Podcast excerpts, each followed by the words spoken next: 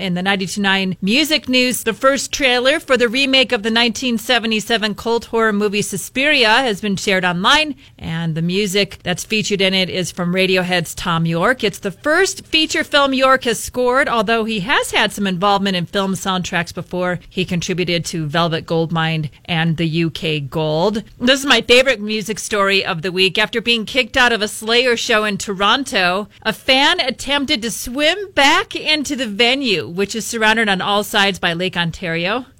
I guess it was really cold and he was caught and not let back into the venue. But he was given tickets to a show in London to see that whole tour, so I guess he got something out of it. Also, Jack White headlined New York City's Governor's Ball on Friday night, and during his performance, they played, obviously, the White Stripes, 7 Nation Army, and Icky Thump, and they used it as a platform for a bit of political commentary, calling out President Trump on a number of occasions. That is it for the 92.9 music news.